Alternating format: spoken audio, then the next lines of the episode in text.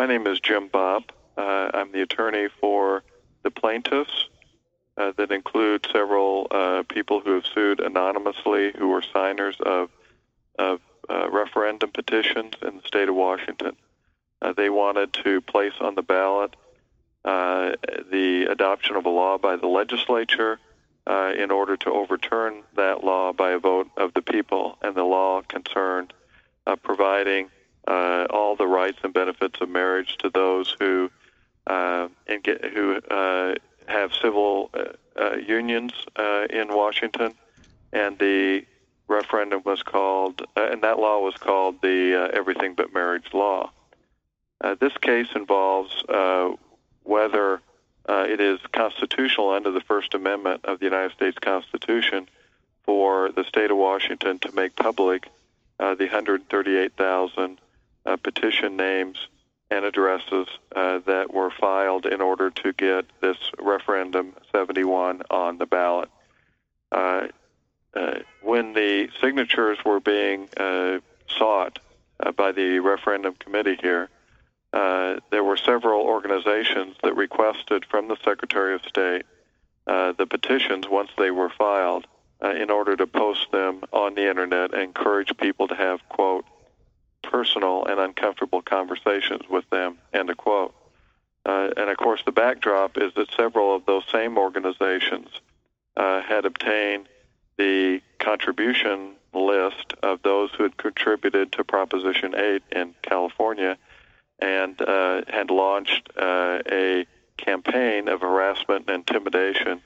uh, as a result of the publication on the internet of the names and addresses of those people uh, including on one website the map questing of all of those individuals so that you could drill down and uh, find uh, the, the house and go to the house of people who'd contributed to the Proposition 8. And we have submitted in the record of this case uh, three affidavits of those who had uh, been publicly identified with the Washington Referendum 71 uh, who had uh, been suffered severe harassment, including uh, death threats, such that the uh, the leader of the uh, propos- proposition, I mean, sorry, the leader of the referendum 71 and uh, referendum committee, uh, Larry Stickney, uh, had his family uh, sleep at night in the living room so they would not be exposed uh, at their bedrooms uh, to the public street uh, because of fear of danger uh, uh, to his family as a result of these threats. In addition, uh, of the hundreds of people who suffered harassment as a result of posting the Proposition 8 uh, information on the internet, we uh, submitted affidavits of over 50 people who had personally been victimized by that campaign of harassment. Uh, the claim in the case is that the First Amendment protects the right of these people to sign these petitions without public disclosure. Of course, the petitions are circulated for the limited government purpose of uh, of, of, ensuring that uh, the state uh, that any referendum has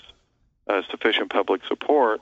uh, so that uh, the state will not be wasting its money on conducting an election for the referendum. that limited per- public purpose does not require uh, the public disclosure, and that is of these names, and that has been demonstrated in the state of Washington, because for over a century, uh, with initiatives and referendums in those states, these names have been held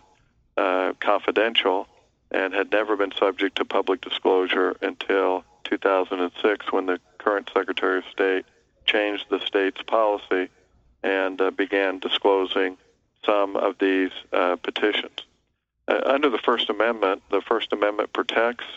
the rights of individuals from uh, harassment and intimidation, from uh, in exercising of political rights. Uh, in addition, it protects the right of citizens from compelled dis- compelled speech, including compelled disclosure of the identity and beliefs of uh, individuals and compel disclosure of their private associations. And of course, the court in many cases has protected these rights of privacy and from and from compelled speech and protection against intimidation in cases uh, where the Ku Klux Klan had uh, tried to in, uh, intimidate black voters, where the state of Alabama had wanted the membership list of the NAACP in the 1940s, and when Mrs. McIntyre wanted to anonymously express her views on a school bonding uh, referendum. Uh, of course, the signing of this uh, these petitions uh, is a written uh, political statement. Uh, it's a statement that a that they that at least that the signer wants the law that has been passed by the legislature to be subject to vote uh, by the people on whether or not the law should be become the law of the state. And uh, in all of these instances, the court has uh, ensured that uh, any law uh, that uh, that burdens political speech or people's right of a private association or the right against compelled disclosure of their political I, their identity and political beliefs has subject these laws to what's called strict scrutiny, which requires very compelling governmental interest to justify the disclosure. Uh, the two interests asserted by the state here are um, uh, voter information and uh, prevention of fraud. Uh, neither of these seem substantial. Uh, very few voters would care who signed these petitions. It's really a marginal information that the voter gains versus what the law would actually be if the referendum was adopted. And the state has provides no mechanism for individuals of the members of the public to uh, have any role in verifying the signatures. Uh, that is done completely by uh, officers of the state, either the Secretary of State or judicial officers if uh, review is sought by that. That finally, the state claims that uh, this is an act of uh, a legislative act, and somehow or another that means that political that First Amendment protections of political speech don't apply.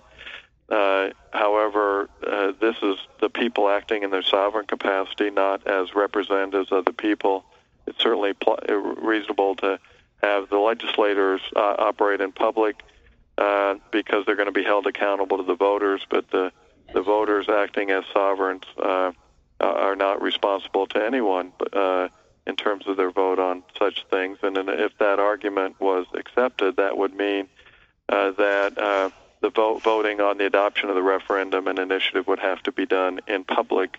uh, ultimately because that's the ultimate uh, adoption uh, of the law. So we are asking uh, the, the preliminary injunction was issued by the lower court um, preventing release of the uh, of these petitions, and we are asking uh, the Ninth Circuit had reversed. So we are asking the Supreme Court to affirm, reverse the Ninth Circuit, and affirm the uh, entrance of the preliminary injunction to protect uh, these people from harassment and intimidation.